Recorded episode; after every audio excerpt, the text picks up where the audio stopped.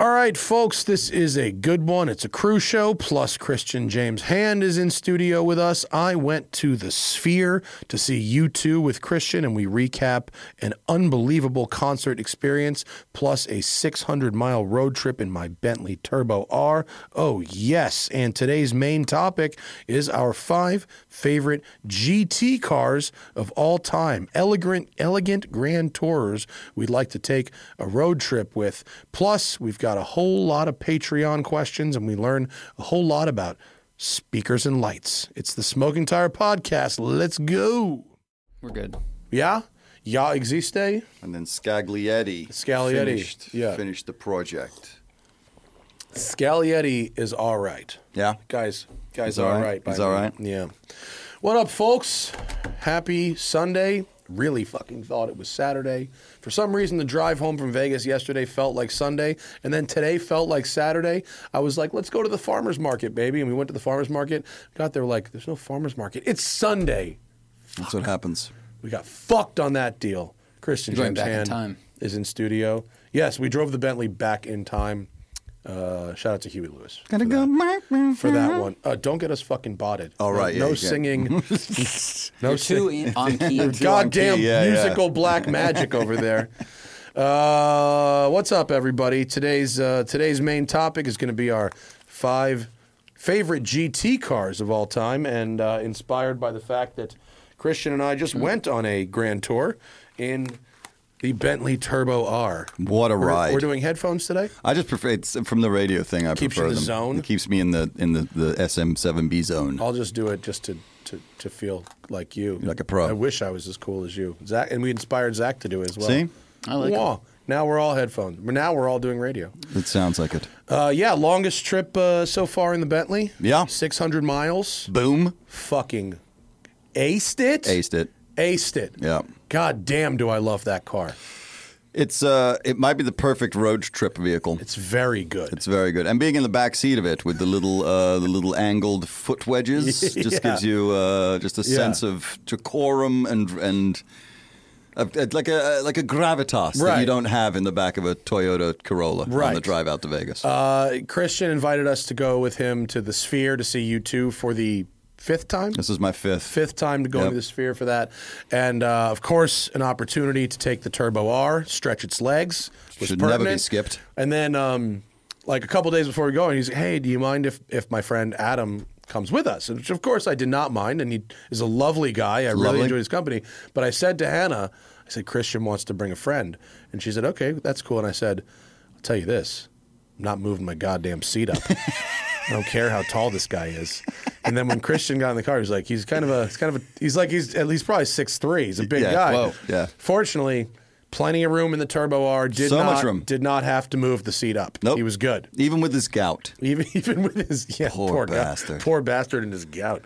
Um, but uh, yeah, 600 miles, fucking no notes. Car, No notes. 15 miles per gallon. Not bad at Uh, all. And and it's it's it was really interesting because like that that's better than the G wagon, right? better Slightly. than, Yeah. better than the G Double uh, almost. Con, no, con, conditions were not identical. Okay. The G wagon, a, a lot more traffic. Um, there, wa- there was the, the overall speed was a little slower because of the, the volume of cars and the traffic, but same distance, you know, and uh, 30 years newer for the G wagon, three times the number of gears Yep. on the on the transmission. Yep. And uh, yeah, the Bentley did did 15.0 on the way home from Vegas, which is And if Yeah. I may, Matthew, I'm fairly sure way much more love from surrounding cars than we would have received Yeah. in the G Wagon. We would have been overlooked and maligned, I believe. Totally invisible. Although when I did take the G Wagon to Vegas, I got a compliment from the Wynn valet who really liked the color. Great. The green, he, he was all about the green. Sure. And I don't blame him. It was superior. Um, However- rolling uh, up and down Koval and Sands uh, in the Bentley, three different, maybe four, four different people stopped me at lights. All young people, Yep. All all of them under probably 40 mm-hmm. dude, that fucking car is awesome. And asking about it, a- amazed at the condition. Young people, guy in a three series, a guy in a Volkswagen, just full on approvals everywhere in this car. I think I think we're on the beginnings of a a rising tide for the Turbo R. I think young people are all of a sudden realizing what they have been sleeping on for the last decade regarding this car. Well, there. I mean, it was big in hip hop when Yeah. we were young, so we saw the cars. That's but back true, Then it they was. were two hundred thousand dollars. Yeah, and yeah. Now they're not. This is this is a fucking classy car. Uh, what you're not you're so not a shitbag driving one of these No. things. These young people are like, that is fucking awesome. You are the man driving that. It is the Nick Cage moment. You are a connoisseur. It's totally accurate. Yeah, yeah, yeah, yeah, It's and and people were super super stoked on it. Um, Now we, I- we know you got yours for a crazy price. What is the what is the street level purchase price for?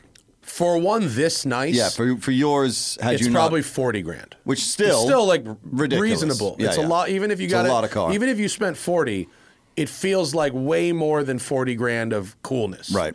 You know, um, and your street cred is way more than the fu- forty through the grand. roof. Yeah, through, the roof. Do you want a new Camry or Yeah, no, for sure. Uh, and it and once you hit third gear, you you don't come out of third gear. You're in third gear from 40 to 140 miles an hour, Right. all the way. Yeah, there's no gear Up- change. Up the fucking up the big hill, up the giant mountain, top gear, Same gear. same gear, Same gear. just chilling. That's the show for chilling. Bentley. Same, gear. same gear. Same, same gear. Um, Dual zone climate control. At one point, we had the AC on the top and the heat on the bottom. That's lovely. You can run both at the same time. That's very good. that is advanced. And uh, but the one thing we need to have adjusted, and we, I might make a video out of it. Talk to Donnie about this. The on center steering is very sharp, and so if you don't have really really soft touch on the wheel, you can get a little. It can get a little wobbly at like 80 miles an hour. Oh. It's a little wobbly with Hannah. with Hannah because she the doesn't. helm, she right. doesn't have the. No disrespect to Hannah, but if you don't have like the touch, Right. like really light two fingers, it can get a little walk, walk, walk. And so Donnie said there's a way to you can get an alignment that'll dial that out. Oh right. Uh, yeah. So you Change can you can a bit, relax right. the steering a bit and make it a little more a little more dead on center, so it's not as sensitive to that. So like, all right, cool, we'll just we'll just do that. He said you can't go to one of those laser spots. You got to go to, a guy. his guy Yeah, yeah. In. Lancaster, yeah, with like fucking Twine, fishing line, who doesn't take appointments, first come, first Cash serve. Pay, yeah, you pay him in cash and sandwiches. Yeah, yeah, yeah. You know, and then he asks you for a favor when he's done. and first names only. yeah, yeah. So we'll have to we'll make a video out of that, out of adjusting the. But he's Donnie said once you dial that alignment in, then you're You're- then you're, you're good to go. golden. But uh, uh, fucking superior, superior motoring. Yeah. Yeah, they're cool. And I Um, will say the uh, the Euro spec headlight combo as well is. Yeah, the French lights. Ooh, it looks so nice. It does. it's Yeah. cherry. tough. it does. It does. The front end takes on a different feel Yeah. when you do that. To It's like it. slightly more aggressive, Yeah. but without without toning the class down. Well, yeah, it's like the quiet guy who you're like, I don't want to fuck with that dude. It's the You know Vinnie Jones right? He's Vinnie. headlight mod. Mine says Desert Eagle 0.50. It should be called the Vinnie Jones. Have Um, yeah, you Vinnie yeah. Jones your uh, your Bentley R by the way? But what we, you know, you realize he's i i- when you have back seat passengers, they didn't, uh, not just Bentley, but like nobody put air vents in No. the back until like the mid 90s, mid to late 90s. And so you kind of have to like crank the AC in the front to get the air to the back. Yeah. But and also no if- cup holders. If I well, the no cup holders thing is crazy. But also, if you think about it, in England, Right. you wouldn't really until, of course, the sun collides with the planet, which is inevitable.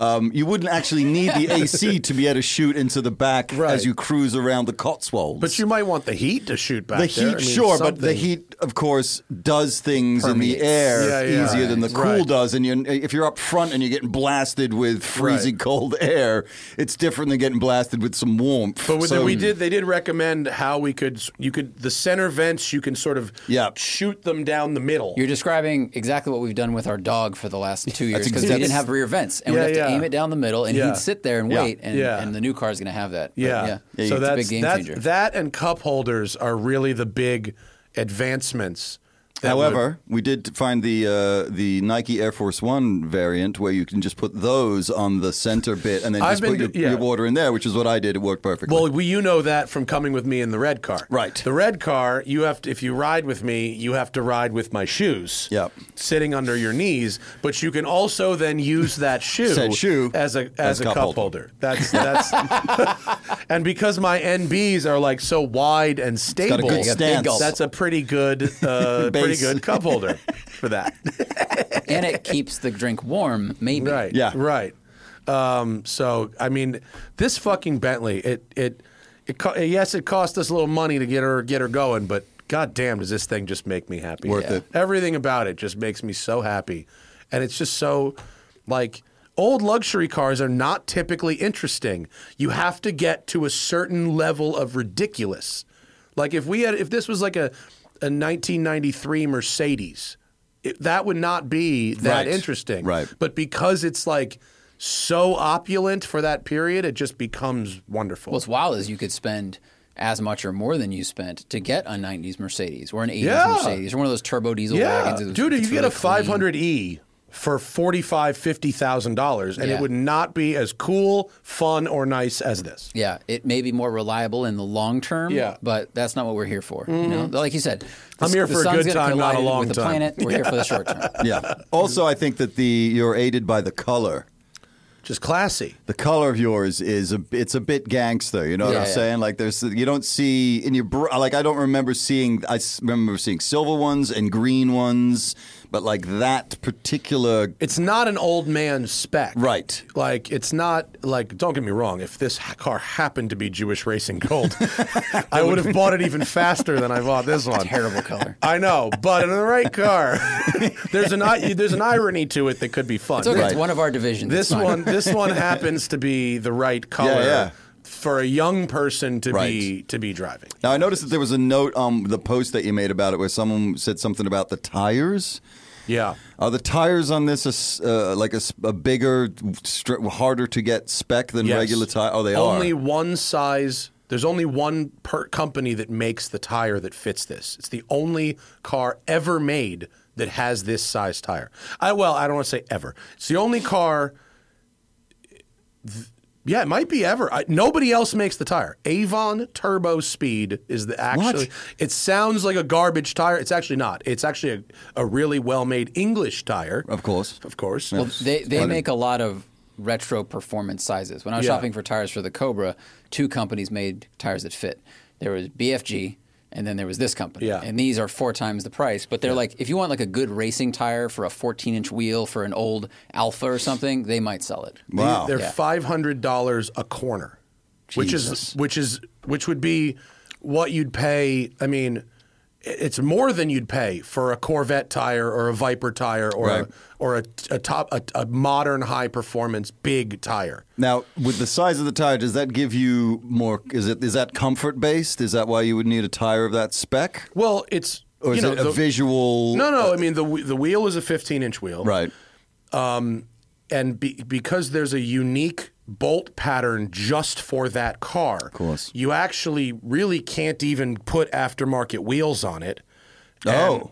Yeah, you'd have to have a fully, fully custom, Custom, set of wheels. right. And to get that size, which is a 255, 65, 15, nobody makes that. No, they haven't put 15 inch wheels on cars in 28, 5, 5 30 Wow. years. So this is the last company that makes tires. So they really rake you over the coals. Yeah, of course. You could get a tire that's like, eh.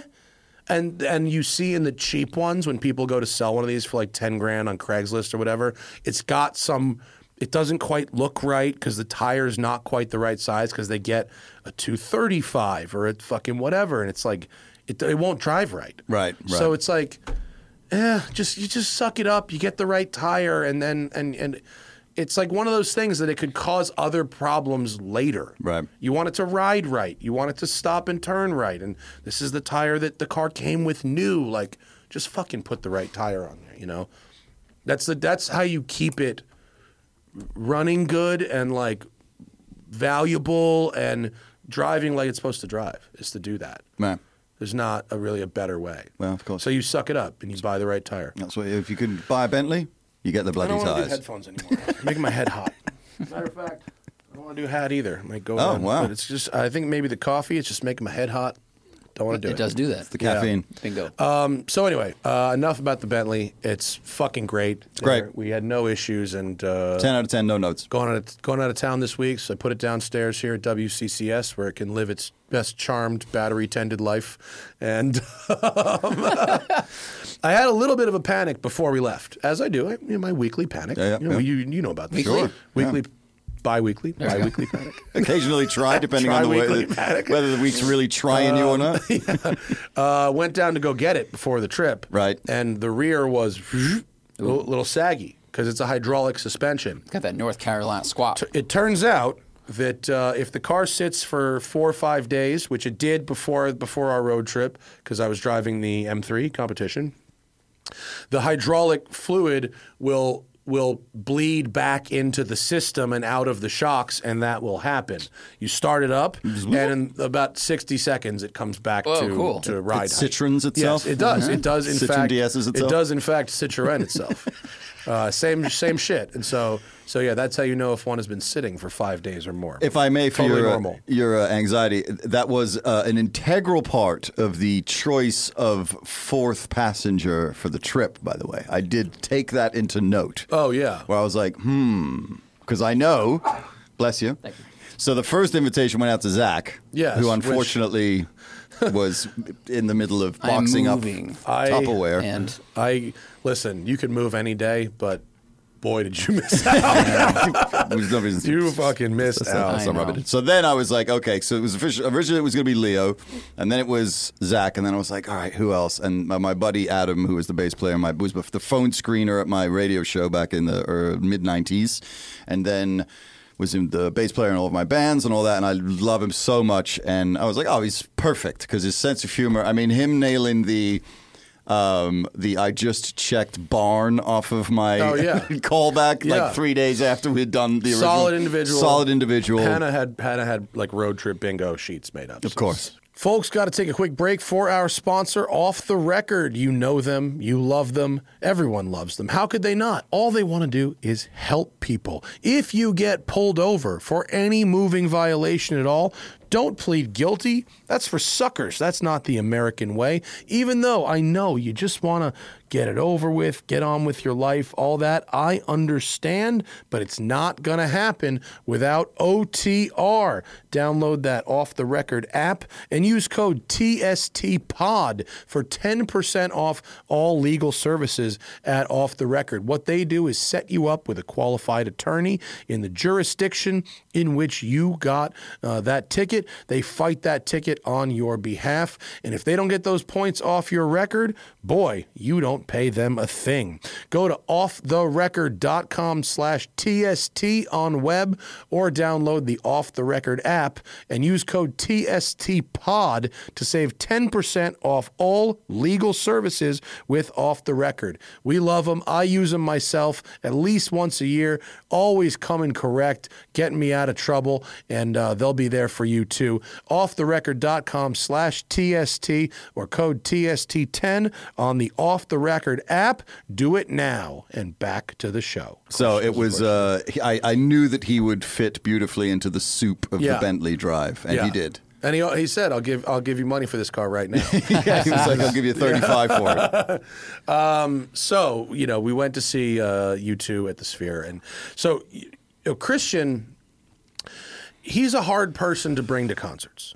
I was going to bring that up. That you've like. It's This is why I did this. This You're- is why I wanted you I've- to come out. I've brought you to three concerts with me, And what have I done? go- and you've you've left early at two of them. Yeah.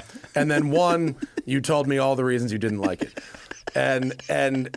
And I, it's a matter. When asked, it's- I tell you course, when of asked. course, I of yes, course. but never- it's, it's written on your face and body, my friend. You're really, you're a very hard person to bring to concerts. In the same You, way just, that, you like, sit there like this, yeah, and I go, I go, what's going on? And you're like, do you really want to know? yeah. In the same way as like if you showed up with like you know a car that was like modified in a way that was was questionable. yeah, like if you sh- even if you showed up in an awesome car Right. that had 16 year old tires on it, I would not be able to contain myself. Right. It's the same thing, and so for you to go to something.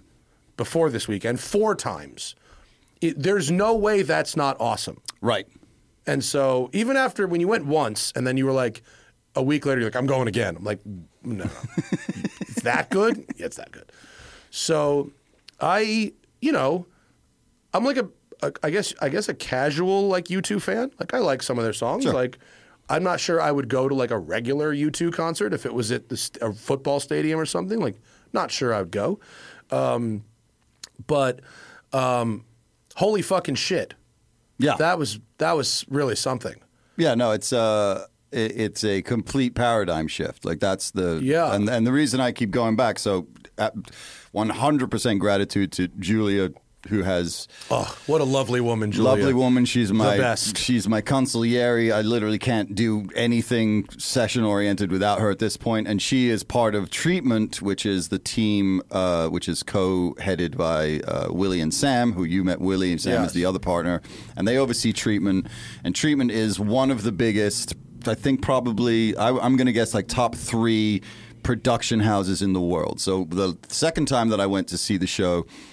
They also have Adele at the uh, Caesars, which is they did that show, which is incredible. They were also doing ACDC at Power Trip and doing Oh, I, all their yeah, I was at that. all their visuals for Yeah. ACDC. That was Yeah. also treatment, and then they were also loading in John Mayer at Madison Square Garden for his show. So they do the big stuff. Yeah. and Willie has been working with U2 since Unforgettable Fire. Yeah.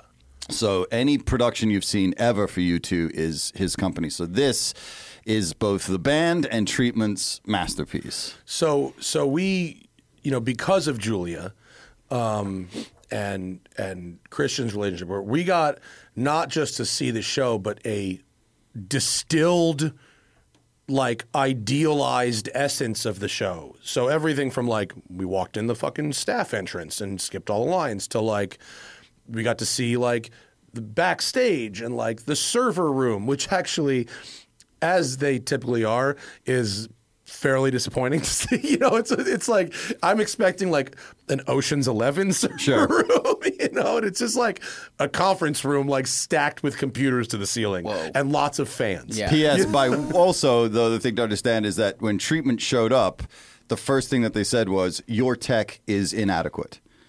So that server room was they emptied a conference room and built their own server room and then built their own software to push. And I will tell you right now because I asked Julia exactly how big the data Was is. it? I think was it 1,700 petabytes? It is. Is that uh, right? It's. Uh, I'll tell you right now. the The size of all of the s- projection, the the visuals is uh, 1.7 petabytes. Now I couldn't find how you convert that into A regular. petabyte is 1,024 terabytes. Right, and a terabyte is how many gigs? Uh, a thousand, I think. So this is an enormous. She said she said the the, the their every song they push 400 terabytes of data to the screen and there's in a three and a half minute song.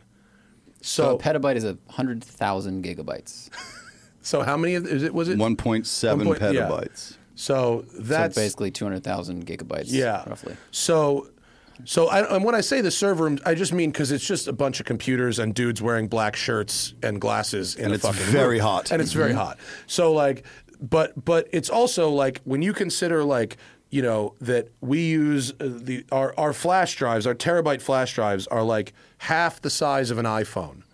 And these these are fucking racks and racks and racks and racks of solid state drives. It's pretty crazy. And then the okay, so it's the graphics of the fucking screen, which is a how tall is it? Two hundred and something foot. Yeah, it's like a two hundred foot tall curved sixteen K screen. Okay, so you have graphics and visuals that are uh, uh, optimized for that, but not fixed. They're they're music responsive because according to Julia, the band doesn't play the songs actually exactly the same every time. So the graphics have to adapt to the music. Like the song is a give or take, it's between 300 and 3 minutes and 30 and 3 minutes and 33 seconds. But still there's like different pauses, Right. different so the, the shit adapts to that.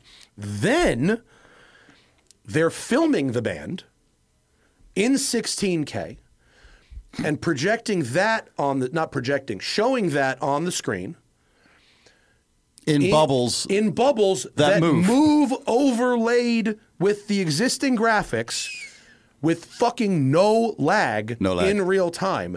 And in a couple of the scenes, there are the the band is hovering over digitized water and has real time reflections on the water that's processed in 16K in real time. Wow. in a, It in, was- a, in a program called Notch, which is the same one that does all that feedback and the crazy bits in um, Vertigo and Oh, the yeah. headlamp and the, so the, cool. the helicopter lights. They're they're using digital. They're using visual feedback to affect the video in Yeah. real time. That at the same time. So the the helicopter thing, I put I put a few. Um, go to the, go to my Instagram post. I Some didn't thumbnails. Put, I didn't put the helicopter because it was vertical and this was a horizontal post. But like, if you scroll to the next thing, so uh, that's Oh. that's us. imme- So we got to the the thing that. So that's the the, the right, fucking. I'm going to dome. say that. I want to tell the Mike McCready from my side All before right. you tell it from I'm your not gonna side. get to that. But you do can. your bit. Yeah, yeah, yeah. You can. But um, so we got to because of Julia, we got to not just see the show, but see the show from the perfect position in the sphere to see each segment of the show. It's four acts. Yeah. So Act One is like blow your fucking head off. To, to pieces. Yeah, and it was what was really interesting, and uh, you know, the very first as they first come on stage, ninety-seven percent of people in the fucking stadium have their phones out, and I am looking around, and I say to Julia, "Doesn't this drive you nuts?" That that, and she goes, "Wait What? for the second song." She goes, "They're all going to do this." But wait for the second song. Wow, really? Okay. Okay. So everyone's filming the first song. The second song, the graphics go so batshit that it is impossible to to capture it, and almost every phone Just goes drops go- their just goes away. They just they Is that inten- surrender. was that intentional? Yeah, was yeah, that she called by it. the- No, it's just but that like, literally you, you, your brain is like, I don't know, what I'm fucking even bothering. And on top of that, like, I want to be immersed in Yeah. this experience. This is cool. ru- this is ruining Yeah. what I'm seeing. Yeah, And you then know? the third and fourth song are where if you were to get motion sickness, that's where you would get it. That the third and fourth song are where like you don't even know where you are anymore. yeah. Um, so when we start, Time your drugs accordingly. Yeah, when we when you when we start on the, the Julia treatment, which Uh, Yeah, is yeah. what you, the first thing we do is you're pretty much dead center. This week, this time we had to be off a little bit because they were filming with the with the big sky camera and all that. So we start on the floor, almost dead center, but we're behind a barricade, so we don't have to deal with the general public. We're in like our own little area, But in the, photo, band. if you can see in the photo, if you're at the back of the floor, you're still like I don't know, fifty feet Yeah. from the stage. Like it's it's like it's close. Yeah. Everywhere in GA is close. And so you, Um, we start there, and then we sort of move over for one so that you can see. Because on one, when Bono is the conceit, is he gets everybody to pull up their phones to see the lights, and then they they the video is also white orb lights. So the whole thing is like a 360 version. So we go over to that so you can see those two things, and then.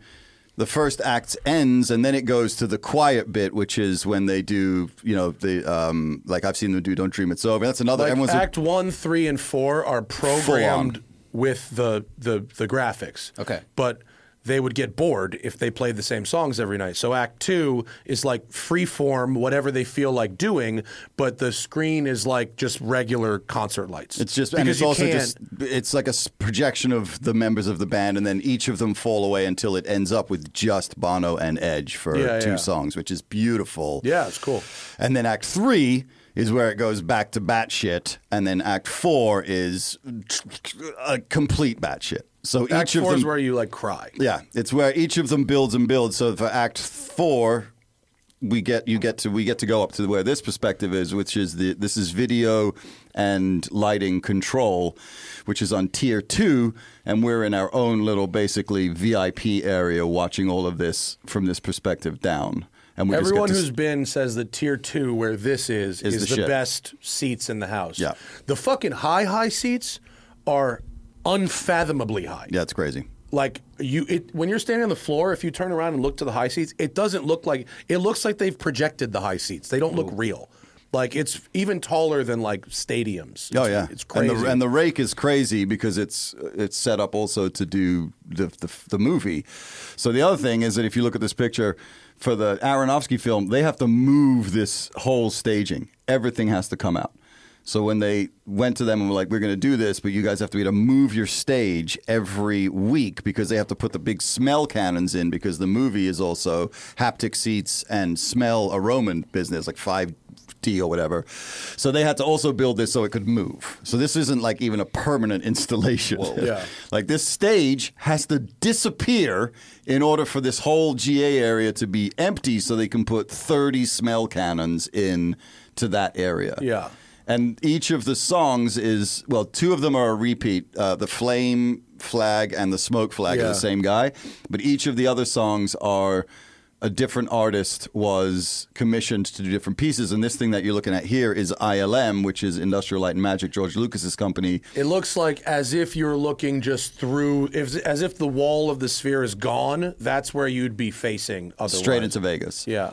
Folks, got to take one more quick break from the action to remind you that Road and Track's two experience events for 2024 are now on sale. Registration is open for the Road and Track Smoky 600 in Tennessee and Kentucky, May 7th to 10th, and the Arizona Desert Run in the high deserts of the Southwest, November 12th to 15th of this year. Both events feature five star hotels and food, routes uh, created and led by me, time on the racetrack, and a whole lot more. So head over to experiences.roadandtrack.com and check out those events. They've got full itineraries and details. Uh, the Smoky 600 focuses on the tail of the dragon, the National Corvette Museum and Racetrack, and the very best of bourbon country. And the Arizona Desert Run features a beautiful high desert drive from Scottsdale to Sedona and uh, track time at the Radford Racing School, plus some of the best food in the Southwest. Head over to experiences.roadandtrack.com now and sign up to drive with me in 2024. And then there's a beautiful conceit, which we're not ruining because next week is the last week. This whole thing in time lapse completely uh, is deconstructed with cranes and everything, and then it returns back to the desert because there is actually And the song after it is Desert. Yeah. Like it, there's actually a sequence an, to well, it's them. actually an arc. The whole Yeah, thing is a story. Makes like it start like there's this. I sent it to Matt. It There's turns this, into the desert, and then the desert floods, and then it's like uh, this underwater kind of and thing. And then the time wheel. Yeah, and then this real thing. crazy. And so the, and The the, city deconstructing was amazing. Yeah. I mean, over the course of the song, going from like city like to back to earth, decon- it was crazy. And it's like cranes. It's not like it goes down. It's like literally looks like it's being deconstructed. Like there's cranes swinging and do you- do you caterpillar think tractors. It's, uh, s- um, time lapse from when it was assembled and they run reverse, or do you think it's all like they created the graphic? they create. It's, No, it's all. That's it's- not a real video. It's all CGI. Okay.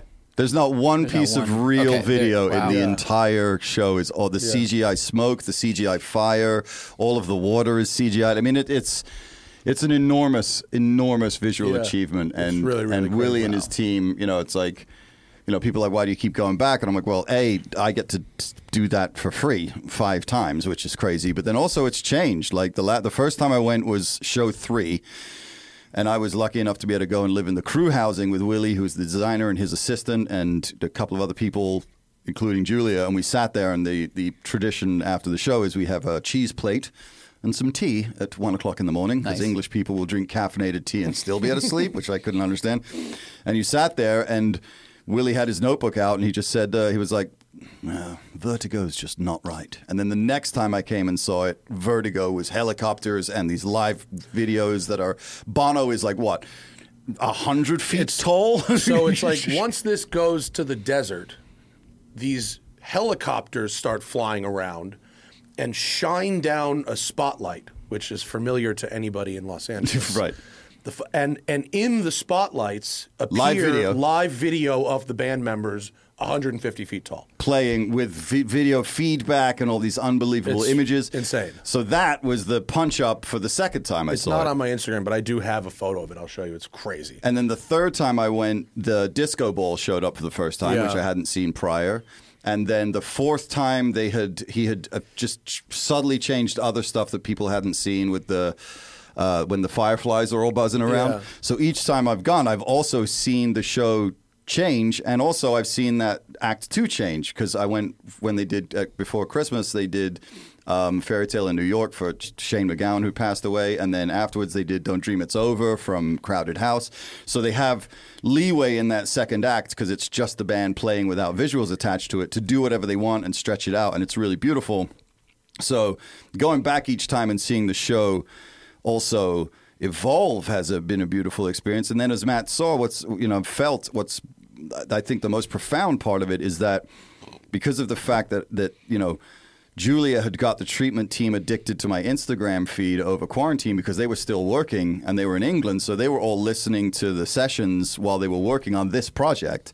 So they already knew me before I showed up. So it was like this I got to be part of this family. But then you meet these people, and now when you meet Willie, you're now in, like emotionally invested in Yeah. how amazing this show mm-hmm. was because you're like, oh, I now know the people who are working at a level of excellence that's so crazy, you know, and this this band is so profoundly unique. Like I was telling them, the the, the sound guy who, they seen was like this. He looks like Santa Claus. He looks like big- Confucius. He's like a, He yeah, he's like an yeah. Irish Santa Confucius guy. Yeah. Joe O'Herlihy he is the uh, is the the sound guy. He was the sound guy at the first gig in the first pub that U2 played in Dublin. Get out of here. Yeah. And when they walked in, he was like, "Look at these long-haired whatevers who are going to do what." And then Edge pulled his guitar pedals out, and in his brain, he's like, "Like Hendrix didn't need any guitar pedals." After the first gig, he walked up to them and said, "I'm going to be your sound guy for the rest of your lives." And he is mixing the sphere What? after doing Live Aid, after doing the Joshua Tree tour, Unforgettable, every tour they've ever played. Remember we saw Bob Geldof. In We the saw Bob Geldof at the VIP, I which did was kind of crazy.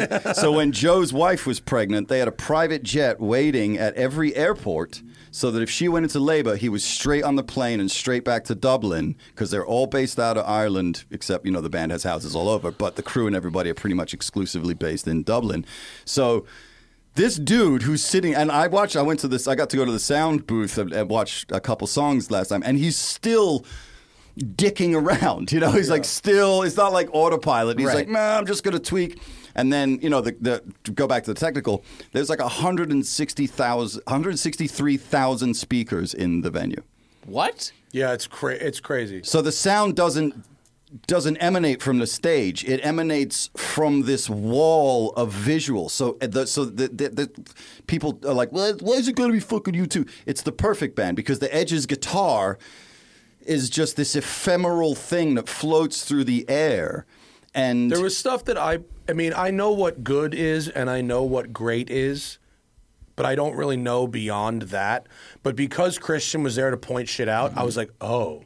When he was like, when U2's voice, when uh, Bono's voice was coming straight at me, and the Edge's harmony were coming down from above, I was like, "Oh, that's Yeah. fucking kind of crazy, actually." Like, Like Joe separates it out. That that theater is built in so that that PA is built in such a way that when they do movie screenings, they can literally take one section of the theater and have the movie in French, and the next row over will be English. What? And then the Whoa. next row over can be Spanish, and the next row over can be Swahili, and they can divide the theater, and there's no crossfade. So seat seven and seat eight are getting two different versions. And when I went there for the like the third time I went, we actually spent some time at the sound booth, which was what they so they turned on all the power so you could see where all the speakers were. And the speakers are constantly talking to each other to make sure that they're doing the job the right way. And right the, twice in the show, right at the beginning of the day, they spend they send this ultrasonic pop through that you can't hear that locks everything in. Then they go like a through it, slate? and then yeah, exactly like a sonic slate. And then right before the band starts, there's a dead moment, and they hit it again to make sure that all the speakers are locked in to do the fucking best job that they can do for the next two hours. That's incredible. Yeah, it's really, Humans really are amazing. It's really batshit. And like, you know, before we went, the day before we drove out there, Zack and I had a meeting in this room with the Apple CarPlay team, or two two representatives. I'm sure there's a thousand people who work on it, and we're not allowed to say exactly what they showed us, which we promised to do, and I won't do because we're nice people. But just, uh, I don't think they had a good time. You're not going to be number one on the list of places to go back to for. No, it's not that, and I I hope and I hope that they continue to share their views and allow us to share ours. And just based on publicly available, what they showed, like I don't know, CES or wherever it was last year, the future of the conceptual dashboard. Did you remember that picture? Yeah, yeah. Where the whole fucking dash yeah, was it's just a a, big screen. screen. Boo. And and you know, I said to them, you know, do you guys ever does anyone ever say this is this is too much screen? Right. Anyone ever say this is too much for a fucking car? Does anyone ever say that there it is. This is a publicly Does anyone ever go all of that information coming at you while you're supposed to be driving is too goddamn much Right. because they're basically going to be integrating CarPlay further into cars than ever before. And that I don't think that violates anything they told me. That's pretty much a given. And Apple widgets and you can customize shit and and all kinds of stuff that will objectively make CarPlay work better, right? And given the choice between a CarPlay Dash and whatever the fuck BMW is doing down there with that M4, M3, I'll take CarPlay every time. But but it did not make me feel it made me feel like tech is taking advantage of us mm. and not actually improving shit particularly when we drove this this beautiful Bentley, this wood Analog everywhere. metal. All I had, I had a, a small little screen, my phone, Right. with a fucking GPS on it, Yep. and an ability to put music from my phone to the speakers, and that was really enough for me Yeah.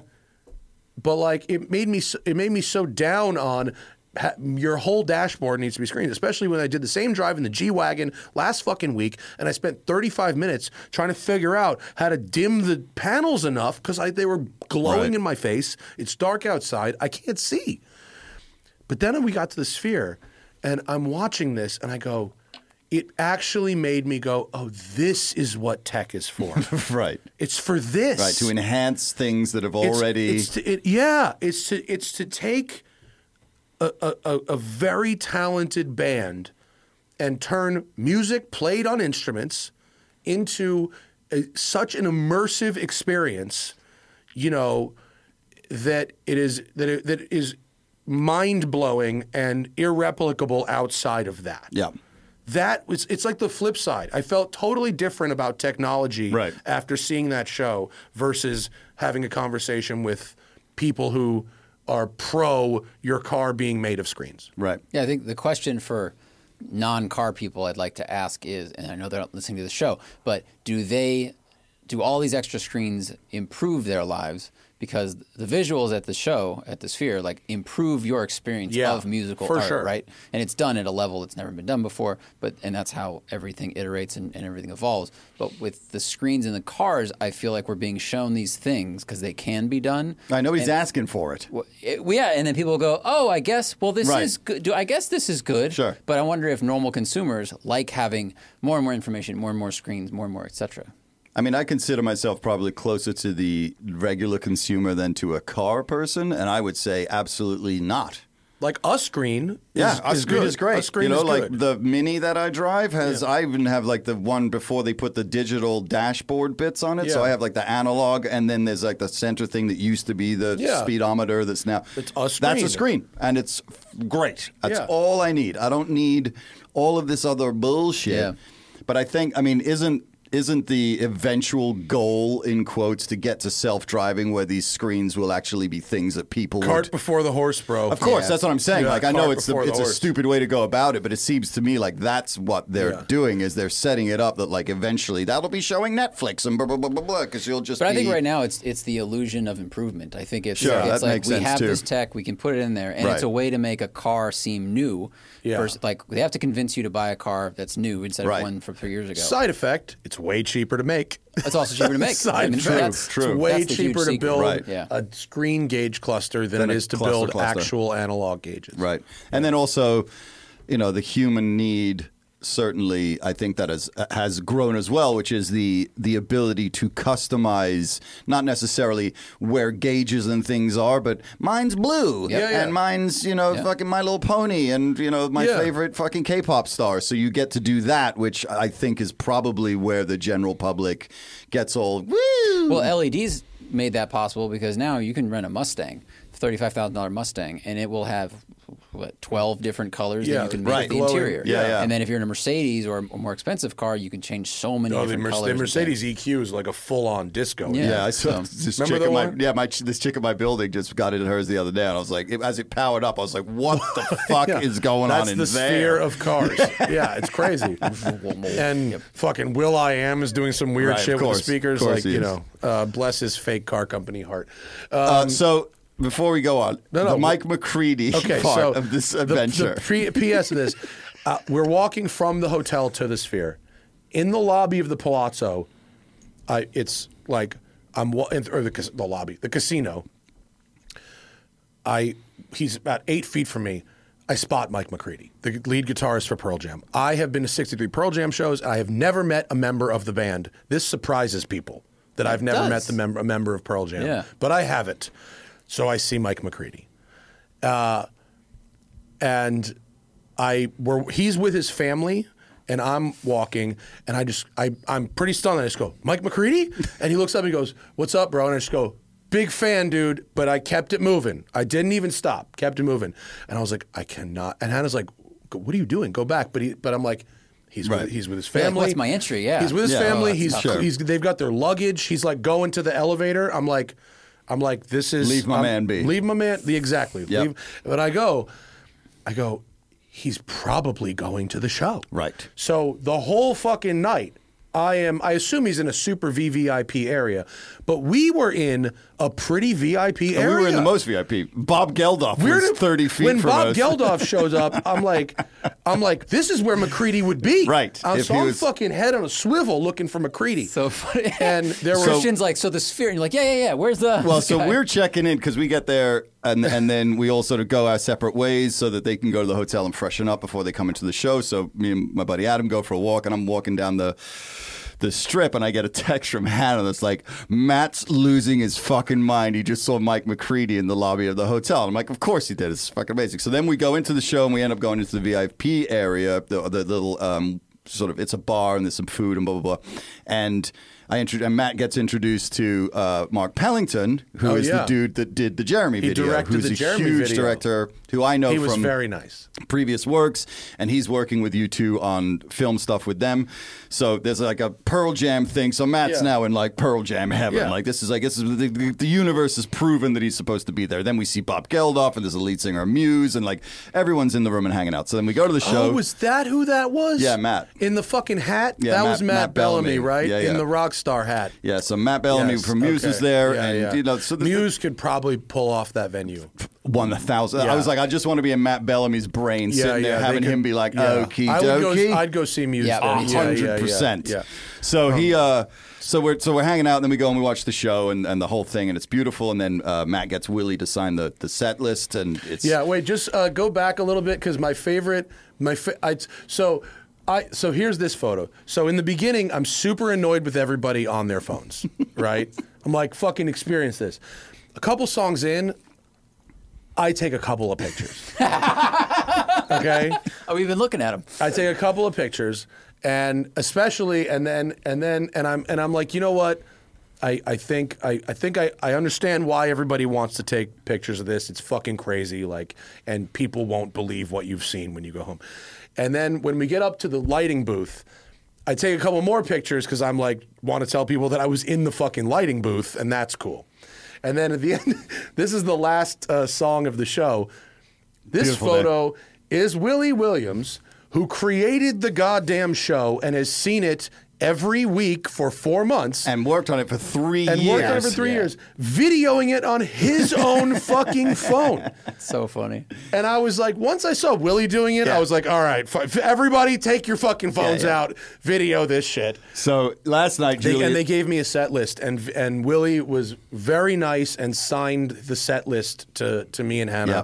I've already ordered the frame. It's very very kind of him. Um, and he, here's the thing: he said to me, he said, "I when I asked him to sign it, he said, I never do this."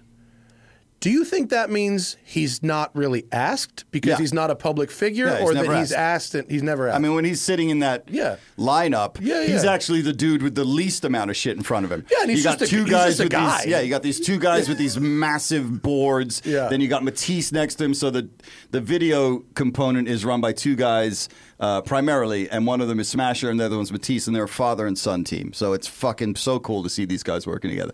But all that's in front of Willie is a laptop, and my favorite part of the of watching Willie is that he'll watch the entire show, and then he puts his little pince nez glasses on, and then he lifts slowly his laptop, and then the red note goes into the laptop, and then it gets closed, and that's going to be brought up later.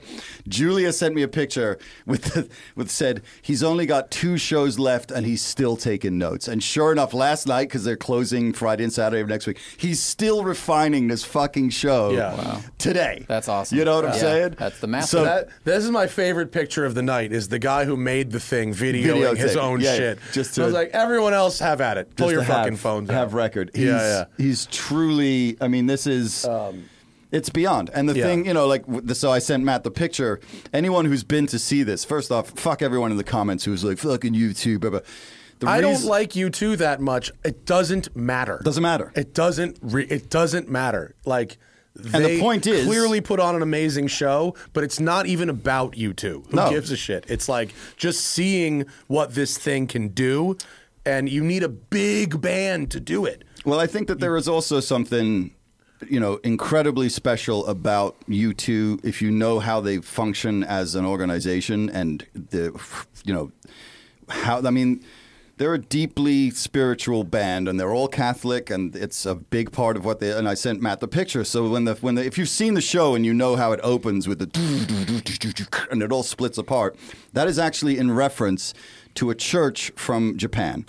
So the whole thing starts from the beginning to the end, and it has this beautiful spirituality to it. And the moment that everybody cries is when the guitar chimes from Streets Have No Name happen at the beginning of the last three songs. I get goosebumps talking about it. it. Is if you are not moved by the experience of watching them play that song, Yeah. you've got something broken inside of you that you should go and talk to somebody about. Yeah. Because it's the feeling of 20,000 people lose the roar that comes out of the crowd, and it's literally Edge just standing there going, bling, dong, dong, dong, dong, and just Yeah. goes, "Rah!" and then it doesn't stop for three songs, because then it goes from that into With or Without You into Beautiful Day, which is the final song. And the reason that U2 had to be the first band to go in there is they're one of the only bands in the world that could put 20,000 people into a room three nights a week for almost six months. Mm-hmm. And secondly, they're the ones that needed to sanctify the ground so that other people can come in there and do their thing in a place that has now the the, the it's been broken open. Mm-hmm. And no other band if any other band had gone in there and done it, it would have just been a show. U2 going there Yeah. and doing it is a spiritual event. Because they, Yeah. they seem to do things with intention. Yeah, And think- I Every think the- moment yeah. is intended. Well, I think, but the band, and I'm Yeah, not a huge fan of theirs either, Yeah, but I know that they're a band of, of integrity. So if they're going to do this, it says something about what is being made. The that it venue is, deserves it. is actually too good for a lot of bands. Yeah. Like a lot of bands don't have the capacity, even if they're good at music, to take advantage of what this can do. But like I was like like Muse could do it. Uh, Taylor Swift could do it. Beyonce Uh, could do it. Beyonce could do it. Uh, Metallica could, do could it. probably do Yep. it. Nine Inch Um, Nails would murder Nine in this Nails, place. yeah. But like you have to be a band that has gotten to the end of what regular level production can You've done it all. Like you have to have done a football stadium in the round and killed it Right. multiple, multiple times. Yeah. And the Coldplay could probably Yep. do it actually. absolutely could do it. Um, but, but like- you also need a front man who can hang that whole place Yeah, on yeah. him. Yeah, yeah. You know what I'm saying? And Bono, like it or not, Yeah, he can do that. can he when there's a 120 foot tall version of Bono and then there's a little Bono, you're like, that's the same thing. Yeah, yeah. That's a projection of this dude into this room. Yeah. It's not a video of a guy. It's like he's been extrapolated out to the most Bono that Bono can be. I mean, I was telling them, they've had the same on the road chaplain with them for 35 years.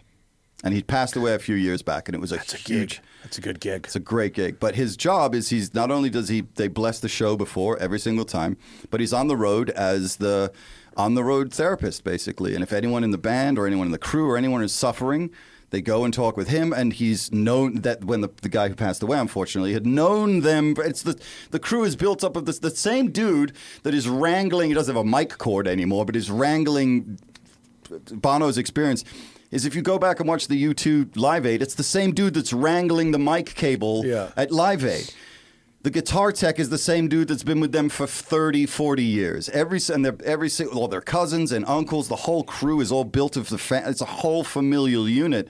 So you also have this experience of like you're backstage, everybody knows each other. Yeah, a lot of Irish people back there. So many A lot of- Irish A lot of people. Irish going on. and they've there. all been with them for decades, which is unlike so many other bands that you experience. So it really is this feeling of like of an entire family, down to the people that present the visuals, which is unheard of.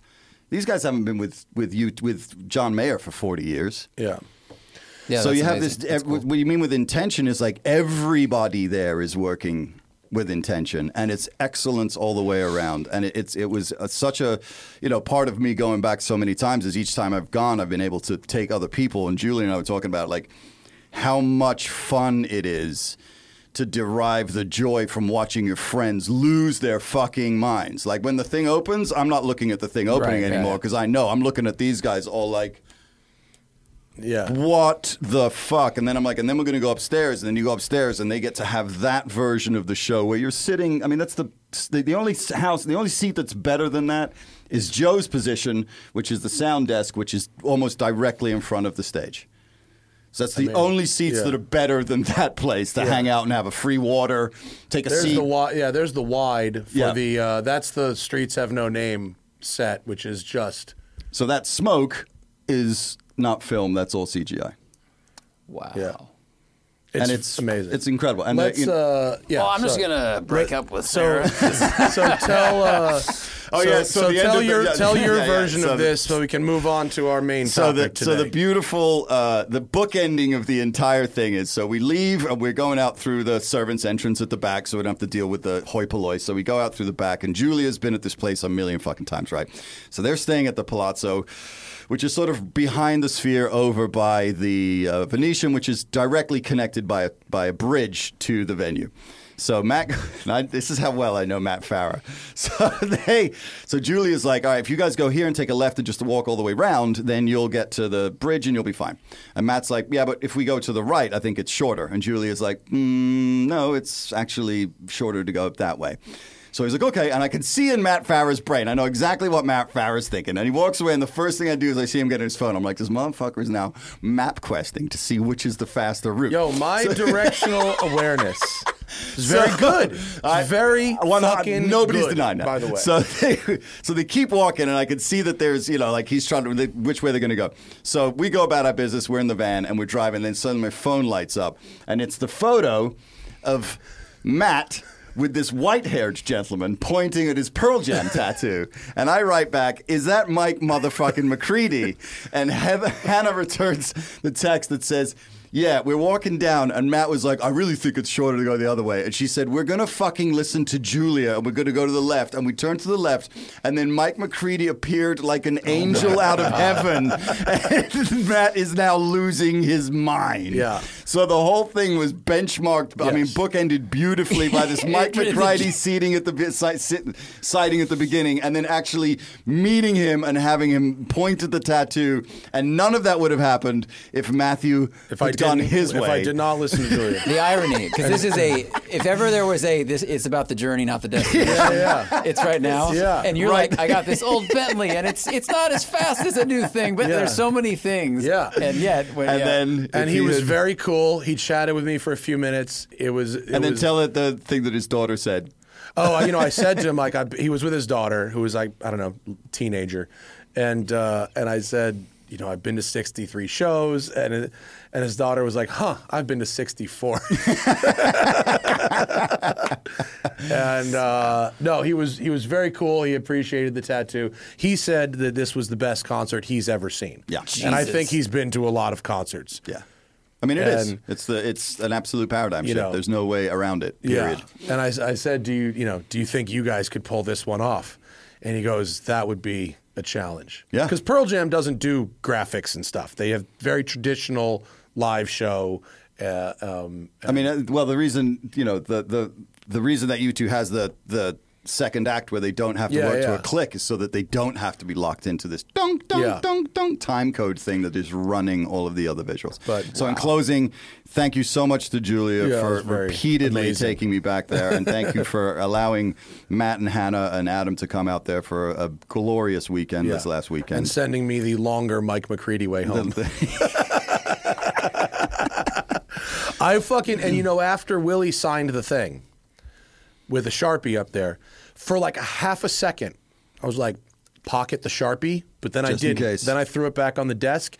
Then I saw fucking McCready, and I didn't have a sharpie. If I had, I would have had him sign my tattoo and gone straight, Straight to, to the tattoo fucking parlor. tattoo Ooh, parlor. yeah. Yeah. And I literally, I'm around, and I, I literally like, does anybody have a fucking sharpie? And nobody did. Everyone thought I was insane. um, but uh, God, meet, meeting Mike McCready at the end was a that Yeah, was a that's a perfect that's a weekend. cap off. Yeah. it's a cap off. Yep. Let me tell you about the burrito I had when we were moving. okay, Klapman missed Friday thing. evening, we got a lot of boxes packed. nice. Well, congratulations. No, I, I was texting Christian because he was very nice to invite me. It was so funny how quickly the option was dismissed by my lady because she's right. I was like, you know, Christian hit me up and he's like, he's got a spot for this thing, and she was like, oh, well, that'd be fun. Or Something, it was something like that where it's like, there's no way you're Right. leaving. There's no wiggle room at all in this. Yeah. Yeah, when I say the reprieve Yeah. was not approved. Yeah. It Okay. was uh, it was a superior experience. Um, uh, and yeah, Julia's Julia's a, a serious champ. Champ. She's a real She's the fucking one with the curly hair. Yeah. Yeah. Yeah. she's all. Yeah, she's the one who, so who nice works at at, all of your Christian shows shows to. too. Yeah. Yeah, Yeah. Yeah. Runs the show. At it this point. was ridiculous. Yep. Um, all of it. So um, anyway, let's let's uh, let's move on to today's. We actually have a topic today. We've done an hour of radio before we get to it, but that's what happens when Christian's are here. A lot to talk about about this this sphere. So uh, today it's GT cars, since we have just done a grand tour. Mm-hmm. I don't. Can you consider a grand tour uh, an out and back, or does it have to be sort of a multi-stop? Uh, I think that is Vegas and back grand tour uh, worthy. I think a vehicle that's suited for grand touring would work for that drive. Yeah. I don't know if that drive itself constitutes Yeah. as one. If that's just a long drive. I think that's just a long Yeah, drive. yeah, but yeah. but it's the one we've got. It's a very frequent. Right. I got to I got to do that drive three times in six weeks. And it for- is a, it is a test of a vehicle because not only is it the drive, it's what it feels like to do the drive because that Yeah. road sucks. That and road if you're sucks. in a shitty car, that's going to only make the journey worse. Yeah, and Vegas is supposed to be glamorous, at least in theory. in theory. and uh, and so you, you want a good car for that. Yep. for sure. So our top five GT cars of all time, any period, any car. There's an open uh, open season. You want to start it off, or what? Do you Well, have a list? Yeah, I have my list from teambhp.com. So We're that's someone that- else's that list. this, this person doesn't know what they're talking about. That Oh, was why. I wanted to see All if. Well, this then that then you go on. then you go last. Okay. Well, Zack and I will go first, and you go last. For me, uh, and this is in not not in order. No of- order. Not, it's not in order. Okay. I, I, I it's in the order that I thought of them in.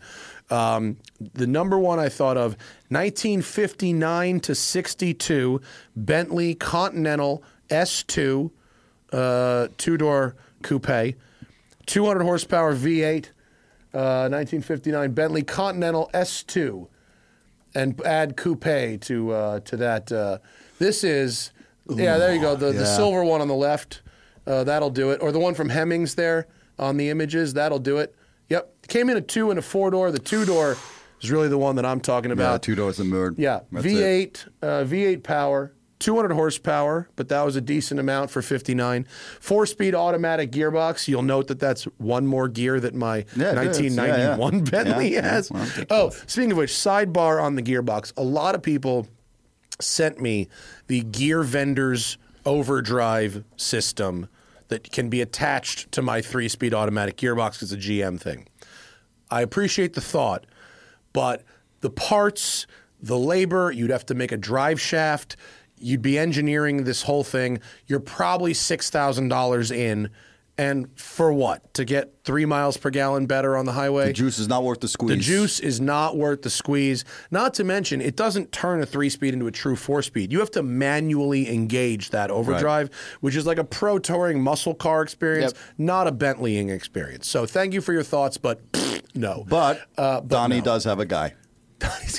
if you really want to do it, you have to put in a transmission from a later Bentley, also not worth the. Unnecessary. So anyway, Bentley Continental S2, Great choice. Uh, the drop head coupe. Actually, this is not a drop head. There's one that the, the, what they call the drop head. What that actually means is the grill is actually lower. So it's got a, a slightly more aerodynamic grill, which is not the one that we are showing.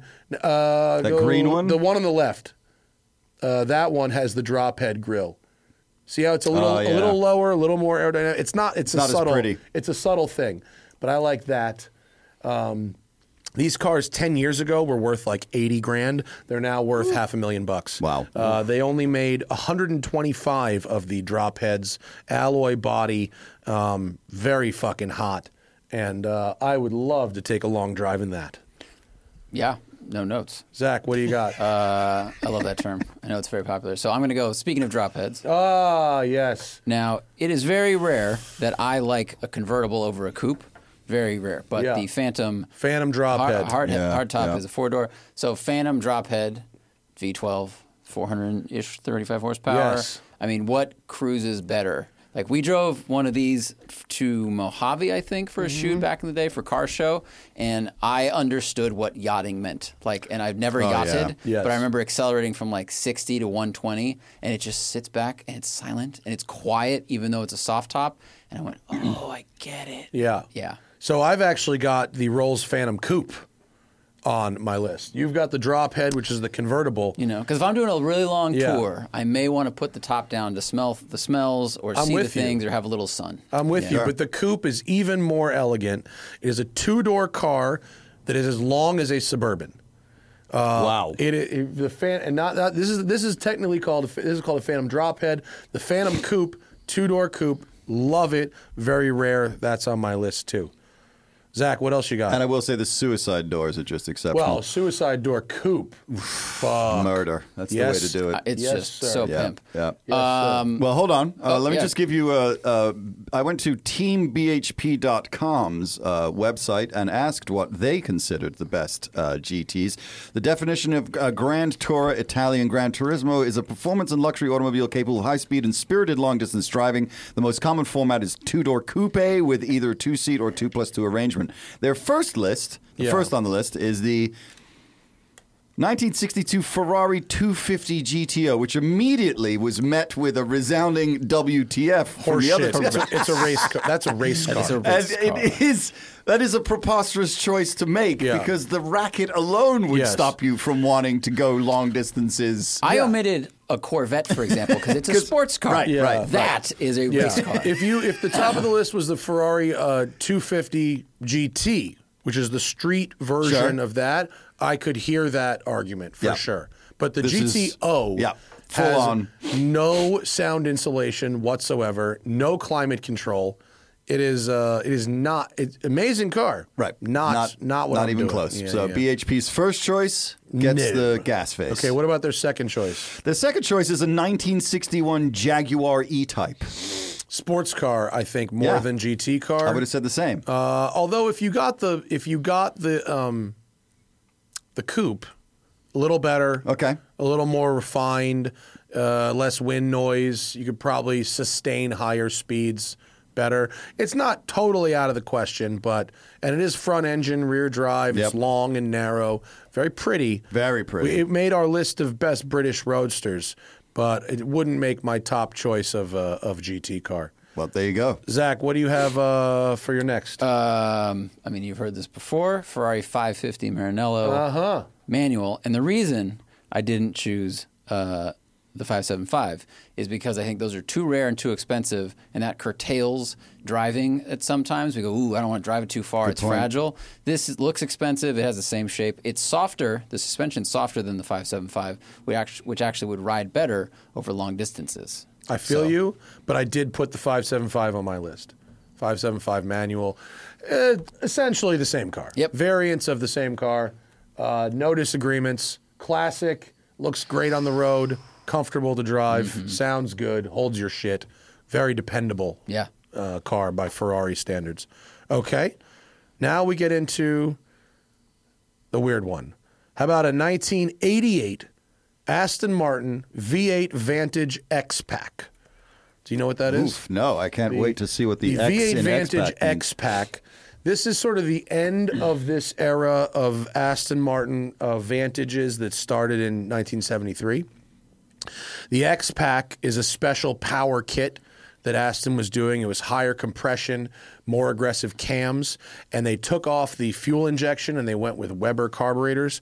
432 horsepower. Oh, good lord, yes. I mean, it- it's exceptional. exceptional. It's exceptional. Right, exceptional. It's one of my favorite designs of a Yeah. car ever, ever. I agree. Yeah. Five speed manual gearbox, the wheel choice, the the front air dam, the fog lights the in fog the lights are just Perfect. perfect. I mean, you you you you get in one of these. I mean, look, you- can we go to that profile uh, Yeah, shot, please, Zack? I mean, that side profile. this is a car that you get in in London and you drive straight to Monaco. right.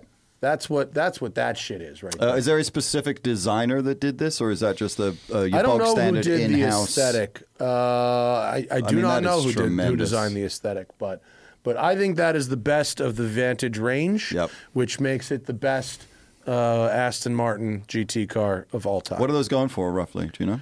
Fucking X Pack, Yeah. Well, let's 350, This is on 400 grand. bombs. That did this sell? When was this?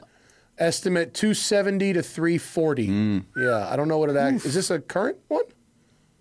Is this is this a current uh, sale? Lot- the bond. uh, oh, uh, oh, this is December 2018. So it probably doesn't more. actually sell sell what. See So what it's it went probably for. more for It's now. probably more and that's now. pounds. Yeah. by the way. That That's is pound- yeah, that's so it's pounds. even more in Yeah. U.S. sterling. X packs are very rare. Uh, they only did a couple of hundred X packs. Um, and even if you don't get the X pack, it's still you can still get eighty percent of the way there. But this is a this is a list of ultimates. Yeah. And so for me, that is fu- these cars were dirt cheap for a long time. Were they really? this car would have been a hundred grand for about ten years. Wow. Here's one. This was 2019. It didn't sell for 300 in uh, RM. Yeah. And wow, that was 2019. Is it the red one? Yeah. Yeah. Pull up the red one. It looks hot in red. Black is black is very appropriate, but the red, Nice. oh, Look at that's that fucking murder. nice. Is that an actual vent on the side? Is that venting, or is that just yeah, it's a dressing? real- yeah, it's a real that's vent. Real vent. functional vent. This is like a ram air kind of situation. Yeah, it's a real real vent. That's that's exceptional. And I love right the there. back wing that's like going back to the old DBs. Yeah, for me, gray, blue Yeah, would gorge. be where it's at. Yeah, yeah. You know, Though that's, I'm sure the racing green probably looked pretty oh, snaz, uh, of course. British you know? Racing Green is absolutely where it's Yeah. at. Okay, Hot, What- great what, choice. What is, Christian, what do you got? uh, What what is- your what is your- BHP.com what does your come in? My website on- choice. have on the V8 Vantage Their, X Pack. their third choice is the 1967 Maserati Ghibli. It's a nice car. Yeah, it is a nice car. Never driven one, but it's pretty. Yeah, it's very pretty. Yeah. It really is. Doesn't really do it for me. I know a guy who's got one. He seems to like it. Which year? You know him, Mike. Uh, oh, Recording- Mike has, recording studio Yeah, Mike. yeah, He's got, got oh, one. Of course he does. He's that's got that's one. right in his wheelhouse of Yeah. weird cars to oh, own because that's his that's his 1970s weird shit is what he buys. Specializes Yeah. in it. This is the 67 Maserati Ghibli that Yeah. uh, they went for. Two different engines. There was a 4.7 and a 4.9. The 4.9 is massively more valuable than the 4.7, probably double. Wow. Yeah. Yeah, it says it was uh, conceptualized to commemorate Maserati's 41st anniversary and named after a North African storm. Yeah. There you go. I mean, Right. very pretty car. Very Pretty pretty car. Yeah, very a lot nice. of uh, Ferrari Daytona in there. Yeah. Definitely. So much Ferrari Daytona. Yeah. But Uh, by the way, this came out before the Ferrari say. Daytona. oh, did it really? yeah. Who designed this? Do you know? Daytona was 71, I believe. Penned by the immortal Giugiaro. Yeah. Oh. Giugiaro. Did he do the Daytona also? Giugiaro did Yeah. not do the Daytona. That was Pininfarina. So, oh. Yeah. Someone nearby saw a drawing. He Yeah, this completed this, iconic design in three months, Yeah. according to this. The the this was first. This was before the Daytona. Beautiful. Damn. Yeah. Yeah. Very very. All right. I'm Yeah. I'm with them So on you that sign one. off on that one? Okay. Yep. Yep. All right. Zack? Uh, 2015 Audi RS5 4.2. No, that's an interesting choice. Yeah. I think all-wheel drive is helpful. I think. Well, It's a nice car. Don't get me wrong. It's an interesting choice. I think It's bold. I, I think the problem with these is they were always compared against M3s and other things like that, mm-hmm. and they were really a GT car. They were not good sports cars. They were too heavy in the front. They weren't fast enough. They weren't exciting enough to drive. But when you drove one home from a shoot, you're like, Yeah. "Ooh, this is good." Be a nice car to take on a road trip. be a great car for a road trip, Yep. and it's a little stealthy. But when you sit in, like the seats are great, the dash Yeah. is great, and you could get these with a, I think, a manual with a 4.2, one of the best sounding engines ever. I don't know if you could get the RS5 with a manual. The S5 definitely could get with a manual. Could you get the RS5 with a manual? Early ones? The press car was not a manual. I remember that. Ooh, no, a lot of a lot of sites say swap available. Oh wait, yeah. Could you get it with a manual? Cars and Bids has one Really? with a manual. That would be nice. Says with a manual. yeah? yeah. Okay, you could get it with manual. Yeah. The uh, the very first quote one take I ever did was the Audi RS5 well, on the that. press launch. Yep. The reason I did it like that was because they gave me one hour with the car. Ah. and that's all I had. Well, you. That's So I just the one take. did what I had. Yeah, that's exactly the thing that we did. Yeah. Hits the criteria right Yeah. on the numbers. Yeah, yeah. Uh, my my fifth and final uh, car, the current Bentley V8S. Uh, the the the Bentley Continental GT V8S. I, I, I did not choose the the speed, the W12 speed, because I think that in all of the ways that matter, the V8S is actually just as good, and it's uh, a little more fuel efficient. I actually think it sounds a little better. It's a little lighter on its feet, but all the other things are exactly the same. And um, if it, I have been, I have taken a Bentley GT V8S on a road trip, and there is nothing better. I, I had that on my list as well. that is It extraordinary. An exceptional vehicle. Yeah. vehicle. Yeah. In fact, uh, for the Smoky 600 that I'm doing in uh, in May with Road and Track, you can sign up at experiences.roadandtrack.com. I will be driving a Bentley V8S again, even though I already drove one on one of these events. I went out of my way to get another one If it ain't because it's broke, that good. If it broke. The breadth of that car's abilities, like when we took it to the canyons, Yeah. I had a what the fuck moment. Yeah. We Oh yeah, we tight took. I took. I was took that through the canyons. When, You did. That, that was the 12. with That the, was the 12. when we were following all of the uh, Boxsters. yeah, all the spiders. which was awesome. I was just in the background, like what the? Yeah, no, that's that an car incredible should not be as good at handling and Yeah. going fast as it is, considering the weight. The V8S is even more agile and turns in better because it has a lighter engine up front, um, and it. I took the V8S to Sonoma Raceway, and I ran 50 laps with it at Sonoma Raceway, and absolutely shocked people with the performance on Wow. on a track. Yeah, I did it. I did it for the Route Divine last year, and I was giving ride-alongs people, and they were like, "What the fuck is this car? It's crazy." Um, yeah, Is that on your list as well, Zack? It was. Uh, so, all right, so I have a different fifth then. Oops, wrong button. Go Uh, ahead. their the, the fourth from these guys is the this is going to polarize the room. Uh, the 1963 Porsche 911 I understand that. Yeah? yeah, I do. I mean, as a GT.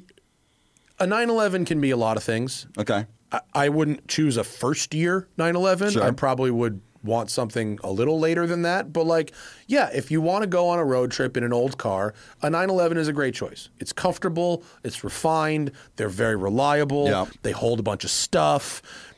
I, I, I could see how that would that would be fine. Mm-hmm. Right. Yeah. I, I wanted to add the Targa, the one we all drove. Oh, actually, yeah, all yeah, went yeah. the same day. Yeah. But I went, it's a sports car, but ooh, is it a great Yeah, GT no, I car? think That's that- a- I- that would be a great. That would be a great. I wouldn't car. put up a fight. Yeah, I wouldn't. No. I, you you could put almost any 911 Right. in there, and I wouldn't put up a fight. I, I I get it. There's a reason that so many people on these road and track events that I do. Fifty percent of all the cars that come are 911s, 911s. yeah. They're, I mean, and it's because for all these reasons. Yep. Mhm. And there, and sometimes it's a Carrera convertible, sometimes it's a Targa, sometimes it's a GT3, sometimes it's a Turbo S. Like, and they all have fun. Like, so I, I get it. Makes total sense. Zack, what is your what is Final, your final? one, I'll go a little more vintage. Oh, look at that. 635 CSI. Yep. It is Bold. one of the prettiest things. Yeah, but gorgeous. Tall greenhouse, visibility is amazing. Inline six, it's going Yep. to be smooth and quiet. Uh, I'd go Euro bumpers, of course. 182 horsepower, not a ton, Not but much. once you're up to speed, who cares? What about That's the all right. Alpina turbo version? I wanted to use that, but we used that on our German did. tuners or our uh, European tuners show, Yeah, and I yeah. thought I shouldn't be redundant. But, Yeah. but yeah, put a turbo on it and you're in business. Alpina But, Alpina B7 2 point or 3.5 turbo uh, would be my choice. I mean, is there that. anything more perfect than those wheels? Uh, the Alpina wheels. The, the the Alpina, Alpina wheels. wheels. they do- I, and I'm not usually an Alpina wheel fan, but the ones I've on I've seen on the these 80s cars, cars, are ooh, that it's works because they're no Hot. they're not too big. They're not. You know, when you, you still Right, gotta, then- gotta leave a little meat on the rubber. Yeah, the newer ones are Yeah. just a little more racy Uh, profile. Zuckerman got himself, as he does, a, a mint, mint, mint Euro spec version of the. His is an M6, and it's pff, awesome. It's got some real special.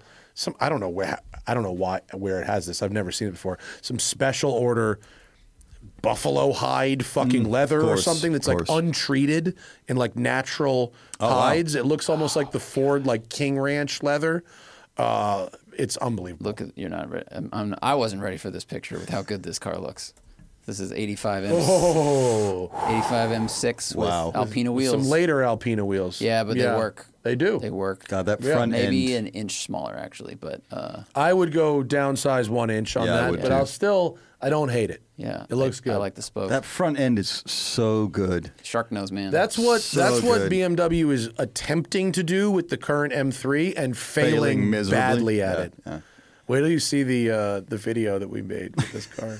it's good. It's good. We did there's a good a, one. there's a, it's pretty funny. All right, BHP's final choice Final one, is yeah. the 1967 Toyota 2000 GT. No, hard, hard fucking no. Absolutely not. I mean, And I'll tell you why. please, as you, should. You ever should. see one of these in person? no. Oh no, I have. Yes, yeah. See, I see love how it. see how there's all these photos of it on this on this thing. Make sure everyone can see the screens. Zack. Yeah, they got it. all these photos of it. What is absent? People Anything else other than the car? size comparison. That car is tiny. looks like it's the size of a fucking Daytona, And it's tiny. It's the size of a Suzuki Cappuccino. Is it really? It's, I mean, it's a little longer than that, but it's basically Miata size. They're fucking tiny. If you're over five four, fucking forget it, bro. Remember they used one as a Bond car once, Oh yeah, and what did they do to it? Took the top off. They it. cut they cut it into a convertible. Yeah, yeah. Because nobody can fit in the goddamn thing. Yeah, it was like Doctor No or something. Yeah, Yeah, yeah. it was tiny. is nine inches longer than an NA Miata. Yeah. Wow. A Miata, Miata. plus this. It's t- it's a tiny little car for tiny little people, and fucking no GT car can be that small. Absolutely not. Look, none of none of these photos. look at it. They're compared to the Porsche 904. Look at that that one. Next to a 90, uh, it's a Dino. I'm sorry, in the small screen. Dino's small. Dinos are tiny. yeah, Where's and that one? is it next to a Dino. yeah, you're right. There's not one photo with a person Look at that it. Look can at the one on the it. drive in the middle there on the racetrack. Look at the size of the fucking helmet. Helmet. Yeah, no, it's huge. The helmet. helmet for scale. the top to bottom. You Oh, can't it's see the helmet in the windshield. No. It's so. God, that's that's my That is- favorite moment. It's um, helmet for scale. you cannot see. Oh, my God, It's the that's smallest great. car ever. The helmet is half the height of the entire Yeah. vehicle. he's he's hitting his head on the roof. Yeah, the roof definitely. line has been And adjusted. I'm not saying gurney it bubble cool develops. or great car, iconic but or GT? collectible. Absolutely not. So they- they If got you're it Bra- right. That's Brad Williams' GT car. So they got one out of five, which was Yeah. the uh, well, no, the Porsche you'd give it to, and Ghibli the and the Ghibli Porsche. uh, yeah. a push. So they two out of wouldn't make li- my list, but the, there are other choices I hate. so if you guys had to do one out of your selection, which one are you going for Where are we going? for the GT? For Yeah, no, like- but where? Where are we? is it- Um, let's we're gonna go up north. we're going from Los Angeles to Yeah, Monterey yeah. for Car Week. Yeah, yeah. Mm. Oh, Ferrari, no, no question. Okay. I would take the Aston. Oh, for that. yeah, bold. That would be a good run. If I if, like, yeah, that's like a fifth car. That's not a second car, you know. But but still, that's what you that's, what you want to do. Because I, you're going to Monterey, uh, Ferrari, a Porsche, mainstream, a little too predictable. You want to show up with something that's going to you're, lift some eyebrows. there's going to be maybe one other V8 Vantage up there the whole week. Forget an X Pack. Right. You don't see those. You don't see those on the road ever. But if you want to do 2,000 miles, Oh, the Ferrari is Bentley maybe. I don't know. the Ferrari or the Bentley. Yeah. for sure. I'd go cross country to 575, but Depends that, on the that, season. that Bentley GT, mm, Depends on the season. I think the Bentley is you can go anywhere. You can go Yeah. to Newfoundland. a winter. Right. I'd, I would winter road trip that Bentley all fucking day. Mm-hmm. That's the. They're the best. They make a hell of a car. Uh, all right, well, Lee, if you have uh, if you have uh, you could disagree with us, you have other fucking you got problems with us, leave a comment. Let's hear your choices for top five GT cars uh, in the uh, in the old YouTube comments or the Patreon comments, whatever. And speaking of Patreon, you in a hurry, Christian? You No, go? Okay. no. Speaking of Patreon, let's get to that. Got a bunch of questions. Of course, if you want to ask them questions, patreon.com slash the smoking tire podcast. Get uh, get the episodes early, get them ad free, ask us questions, watch the live stream, get early access to merch drops like these awesome fucking pens we had going on. Uh, we're gonna do another round of the pens. Er, We're gonna change it up, different pen, but uh, but people really liked the pens and they sold out in like What's two the? days. Uh, oh, it's good weight. It's good weight. It's a great weight. Titanium. Yeah. So we have a we did a steel one, but it was too heavy, and that bolt action thing is It's pretty good. nice. So we're gonna do another round of the pens. Uh, David Bodenstein says, uh, after the Morgan episode last week, what's your opinion or experience with Wiesmann? Uh, I've I've never I've seen one in person. I've never driven one. You know what those are? Nope. Sort of a German. Uh, it's not really like Morgan, but it's sort of these coach built uh, roadsters. They're Oh. cool looking. I mean, I, I I agree with a lot of their design choices. It's sort of like a, a TVR with German Yeah, build yeah, I was quality. say. Uh, for a while, they were using like BMW. Jesus Christ, Yeah, pop up ads. Fuck you, pop up ads. Every time I go down. Uh, they seem really interesting. Yeah. Um, I've seen one on the road ever. Never What's driven the uh, one. What's the engine in those? So their new one is electric, which that one is, Oh, which. I am not excited about. Right. But uh, typically in the past, BMW V8s and V10s. All right. They used the 4.4 a lot, didn't They use the 4.4. They use. X5. Ooh, they use it looks the, uh, pretty from that angle That's for a sure. that's a great one. Yeah, That is in their historic models Yeah. category. So I think that one yeah. might have been the V8, but they that one's called the uh, the go down. Does it have the? Does it go down on, on the page? Does it say what it is? Uh, da, da, da, da, I don't. I don't.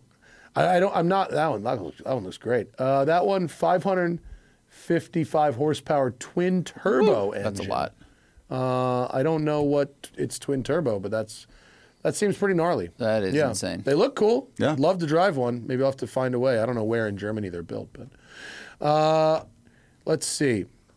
Ivan says, should automakers take nameplates and try to perfect it or keep changing it in the search of perfection? Example, the 911 versus the AMG and M.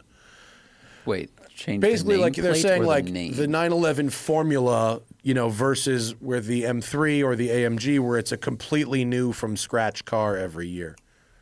with the same badge on it. Yeah, Right. I mean, obviously, the inline or the inline, the, the flat six engine is what makes those 911s unique. The rear engine is so Porsche has already done this for so long. They have to. But that's also, but AMG is a tuning shop or a tuning class of cars from Mercedes. 911 Right. is an individual model. That's- you know, that's a good M point. Is M? Well, there's been one, two, Yeah. three, four, five, six, eight, right? There's been an M. Yeah, I mean, one there's through eight. they emify all the Right. all of the cars. So, so that's a good, that's a very good point.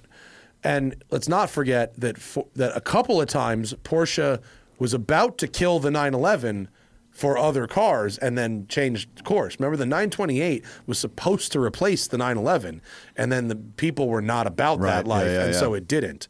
And so, um, I mean, I happen to, I mean, uh, I, I think there's arguments for both. If you were to say instead of M, you'd say the M3, which went from naturally aspirated six cylinder engines to V8 to turbocharged six cylinder engines. There's being, you know, sort of more variety there. And, but, um, the c- engine configuration of the 911 is so unique and uh, puts has obvious advantages that they should keep sticking with that. And apparently, I mean, the engine design of Flat Six, whether it's turbocharged or NA, has proven to be a really potent thing that they can turn up to 500 horsepower. Yeah. I don't think you could have turned an inline six to 500 horsepower without adding turbos without the thing exploding. Yeah. So that's also a great advantage they have. Yeah. Uh, for Christian, how much more complicated is it to build the sound system for the Sphere versus a big stadium stage? Uh, night and day. I mean, you know, for a big stadium stage, you're just basically still dealing with your bog standard left and right. and you need solid bass. You know, Peter Gabriel paid to have the turbo sound system created, which was the first time that they were using uh, servos instead of speaker cones in the same way. The Sphere is crazy because each of the 162,000 speakers has a subwoofer built into it. So the whole, I didn't, you know, didn't want to, I wanted to talk to Joe about it, but didn't get to. I would be, the question I want is how much more fucking crazy is it to mix on a system with 163,000 speakers where you can lit- uh, as I pointed out to Matt like he can he's flying things into different areas around the room like the strings in beautiful day and all that are Yeah. hanging over your head so I mean there's so much more freedom from that but I would imagine that it's a, a bit of a nightmare But there must be a software interface that makes that easier. yeah you're steering it like you Yeah. would steer in a in a, a surround sound system in your house where it's steering it to different places Yeah, but there's you can probably make a those touch choices screen where you can target stuff and this. yeah when I was there there were like six mixing desks Right. which is something I've never seen before. You know, like it's it's usually like one with another Proco and then another guy backup, but like also redundancy. All right. something When you like get that. hired, you're like each of you are managing 25,000 speakers individually. right? Yeah. And then uh, but meeting this morning to coordinate. Jeez. So that would be my answer.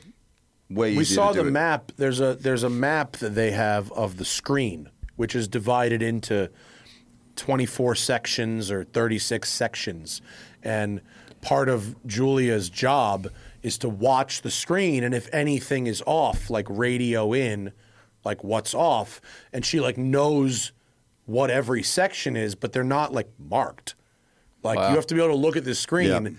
and like know that that's like C12, but like without knowing where the borders of C12 are. Wow. It's pretty crazy. and each of the component pieces of the screen are different sizes. So they have Yeah, to have yeah. their, their replacements. They can't have like 24 replacements. They have to have replacements for all of them because they're all different. I mean, imagine looking at a map of the U.S., right? But there's no lines defining the states, and and a little red light goes on somewhere on the map mm-hmm. without any lines, and you have to tell them what state That's Ohio. in. Mm-hmm. Like that's nuts. Yeah, it's impressive. Yeah. Uh, mm-hmm. do you have a picture of what oh, Justin sorry. Gerard is talking about? Justin Gerard said he saw the worst spec Boxster he's ever seen, and wants our thoughts on it. Let's uh, let's see what this photo is. Uh, it's green. Is that green? Yeah. Right? That's It uh. Kermit Green. It's Kermit Green. And But what it makes also, it, the has worst? a well, it has a burgundy top. burgundy top. Oh. is- And that's gold right. wheels. Could you not see all I- those colors? I mean, it's hard for me to see it on on this screen. I will tell you, it is horrendous. It's not good. The burgundy top is something that doesn't really look good on almost, Most. almost any car. Maybe if it was silver. Yeah. If the car was silver, you could do Yeah, it. or in white maybe. Yeah, with gold rims, gold wheels, green and burgundy. Yeah, it's it's not great. it's mostly the green. It's it's kind of like uh, what it not. cr- It's a little bit more aqua than Lee Keen's um, Yeah. Kermit Green, which is not. So it's not a good color to start. It's actually the same green as the icon at the top by Imgur. That's Yeah. funny where it says So new would, post. would that be PTS? Did somebody actually choose that green? Probably. Yeah, probably. It's for my wife. Go, is it go? Is it, oh, Woof. that's just uh, that's just the photo. It's not the actual listing. Yeah, it's yeah. I, I would say it's not great, but um, I mean, I don't think it's the worst I've seen. I've seen bad, but you know what? Yeah, someone drove it forty three thousand miles, so if, They- it, if it somebody made the picked first it. person happy, like Yeah, you know, I don't really give a shit. that's a but, tough um, sell. That's a, that is a tough sell though to, to It's get a tough sell to but- offload that. But like, you could, you could buy that pretty cheap and wrap it. Sure. You know, and and probably, and if you change the color of the wheels, that would help. Like, you know, there's stuff you could do to. You could probably wrap it for the same price as getting new wheels though. If you're getting wheels at that price, just Yeah. get it wrapped in a If you better wrap color. it, you know, silver. yeah, to match the Matte silver with that could, look kind of cool. Yeah, that goes with the yeah. burgundy. Uh, Christian says Lucid lowered the lease price I don't think again this to is for six ninety nine for the Pure. I just wrote down. I saw this question before, and I wrote down book Lucid Pure.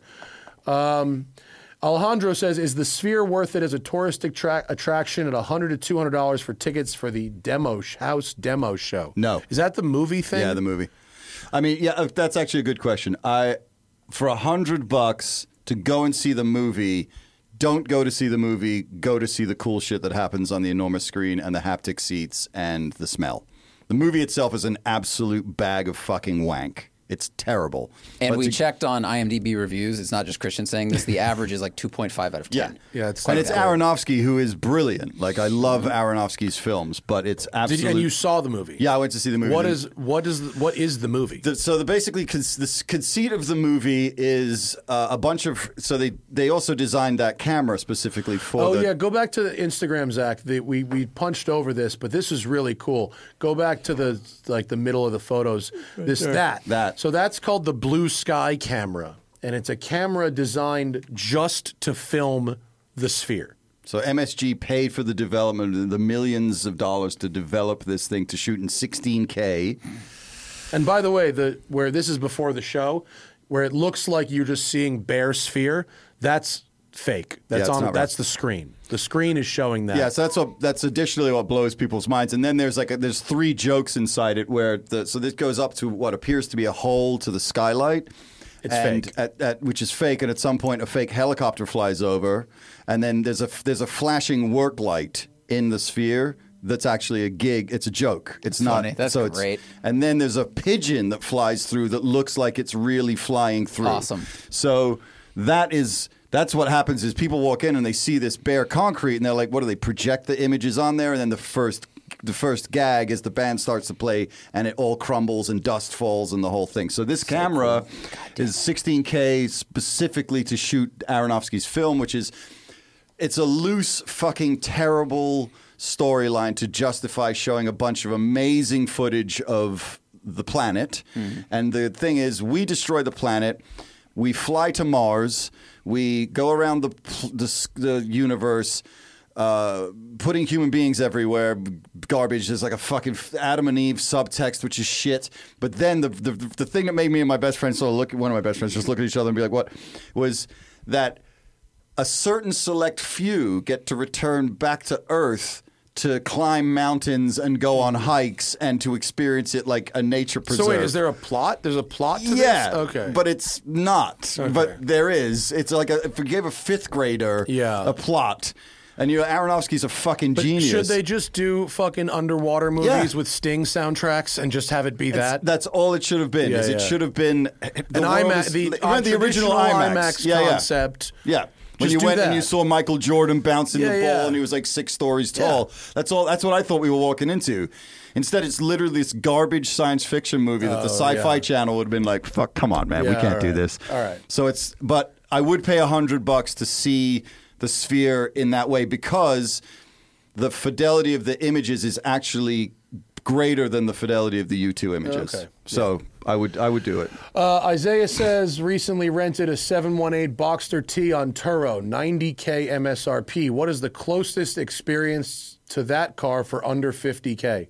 I mean, what's whatever used the bo- nicest used what- whatever the nicest Boxster is that 50k will get you. Yep. pretty much. Boom. Crystal bar ball thoughts are a used Rivian R2. That's not even out yet. I have no idea. Yeah, that's the new smaller one, right? Yeah, I don't. I don't even know. I don't even know what that looks like. Or I've, I've never even seen it. No idea. That's- scratch that one off. That one don't count. Um, Tuffode graduated college, planning on getting an M2 or used M3. Now leaning towards an F-Type S, V6 or V8. I'm not sure. Uh, this would be my daily. I have a first-gen Grand Cherokee for other truck needs. Uh, concern is reliability. Um, I haven't heard a lot of horror stories about these Jags. I mean, my mom's got one. She loves it. I'm sure they have needs because they're going to be used European cars, but like, I've not heard bad things about these Jaguars. I think F types are well made and the engines are pretty good. Um, I actually like the V6S better than the V8s.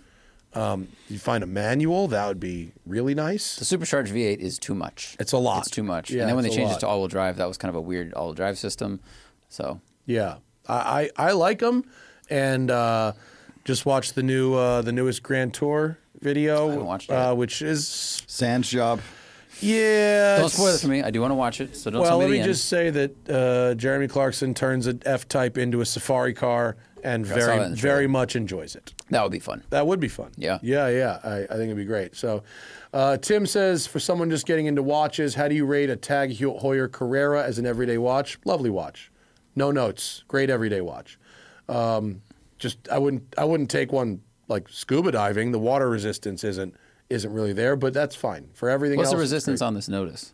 200 meters. Okay, good. Can die. Can scuba dive in it. Will. Uh, Jake Gerbino, have we driven the AMG A35? I never have. I asked for a press car multiple times, never drove one. 45 was it. Um, I'm sorry, we've not driven one. Uh, Pugs and Porsches, did you get paint protection for strawberry shortcake? Yes, it has full paint protection film with ammo reflex coating on the film. So Boom. We have we do have that. I put I do paint protection film on all my modern cars. I did ammo reflex on the Bentley and the Ferrari uh, and the Lamborghini without the film because you don't want to put film on old cars. the Uh, Ineos Grenadier. We saw multiple uh, saw them on a car, truck. multiple car carriers going from LA to Vegas with Ineos Grenadiers on them. I saw one on the road the other Yeah. day. I was surprised. I mean, we're I- driving it soon, aren't we? I'm trying to get one. They said that as soon as they have one in LA, they would get us one. All right.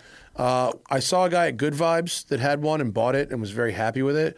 I read Andrew Frankel's Mm-hmm. two reviews for the intercooler.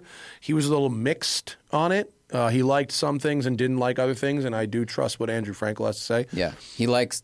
His second review was about a bunch of the revisions they did, and they've Yeah. gotten a lot better, but Yeah. still aren't perfect. Um, I mean, I think that people want trucky SUVs. I think that's Yeah. a, that's a growing demand of people who do not want uh, a, an aerodynamic egg. They want a, a more traditional looking SUV. The success of the Bronco, the G wagon, all of that, uh, and this is. I mean, it's it, it looks like a Defender until you put one next to a Defender. It looks different. I think the interior is really neat. It's got all these aircraft style toggles and like big buttons that you could hit with gloves on, and um, I think it looks cool. Uh, Do you think Land Rover fucked up with this redesign? The, no, the current Defender, yeah. It's no, selling so I think it's great. It's selling they're really selling well. A, they're selling a Selling ton of them, and they're them. lovely to drive. All right. Um, but I, but Yeah, I think you're right about the trucky trucks. people want trucky trucks. Yeah. Uh, okay.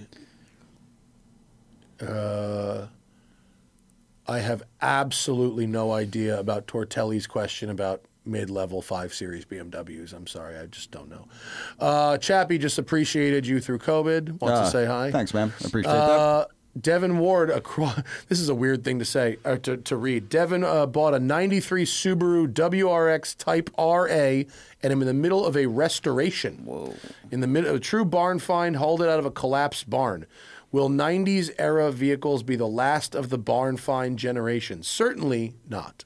Certainly not. No. Cars will always, Always be be in left in places and and be able to be found later. Um, I mean, what what gems might we be expect to be? eh, The thing about a barn find is it's like it's often unpredictable. It's just Right. it's random shit.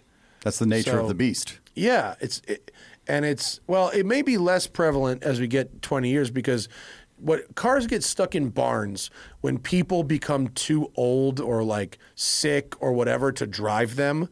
And as cars get easier and easier to drive, you know, like Sure. without manual transmissions, without manu- manual steering and stuff, it's it's the the set of conditions that would make you unable to drive the car shrinks. you Right. But? I think you know he said our '90s car is going to. I think there's plenty of cars in the 2000s that can be left in barns. Any enthusiast vehicle, like let's think E E39 M5, 2000, uh, two, S2000, shit like that, that will could end up in a barn because it's still an enthusiast car that could be forgotten about for a while. Mm-hmm. Yeah. I think once we get into the 2020s, you know everything's kind of an appliance. Yeah. and electric. yeah.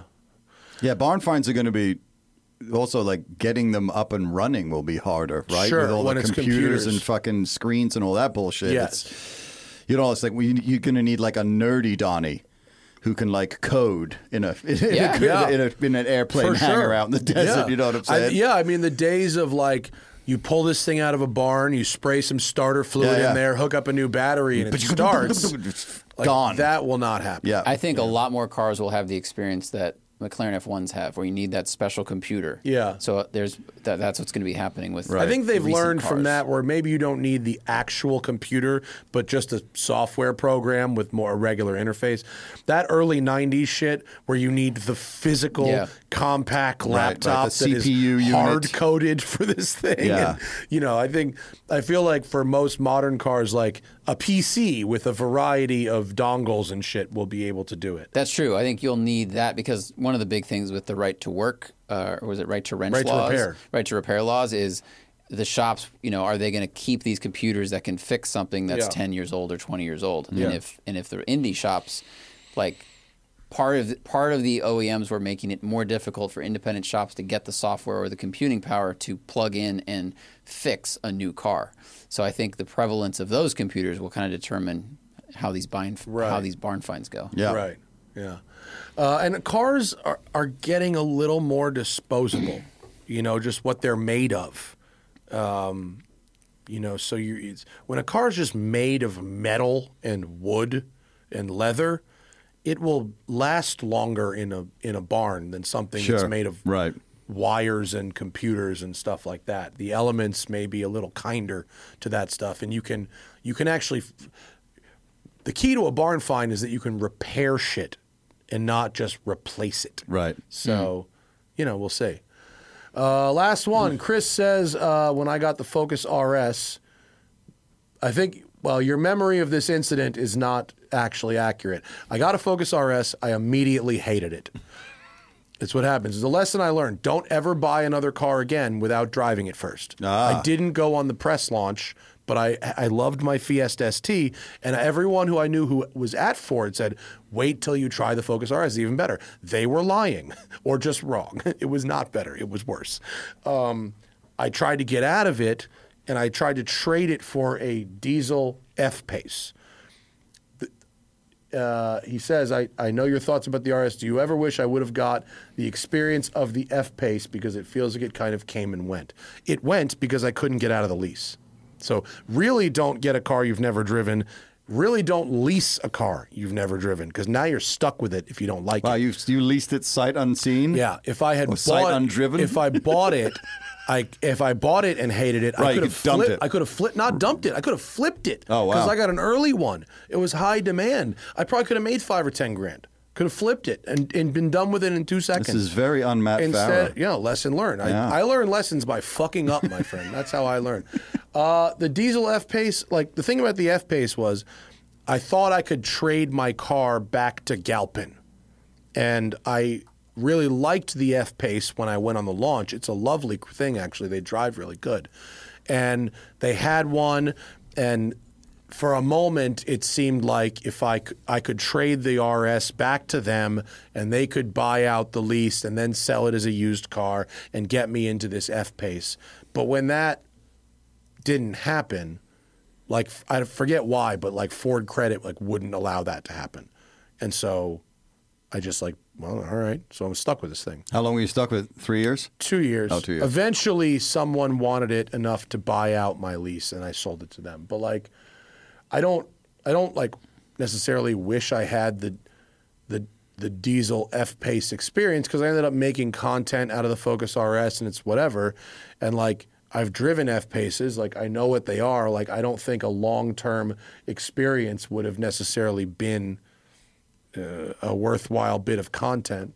So it just kind of it just is what it is. I uh, I I moved on from it, but I F paces are still nice. So um, thank you, patrons. Uh, Zack, is there anything else that I would have missed? No, that's it. That was the end.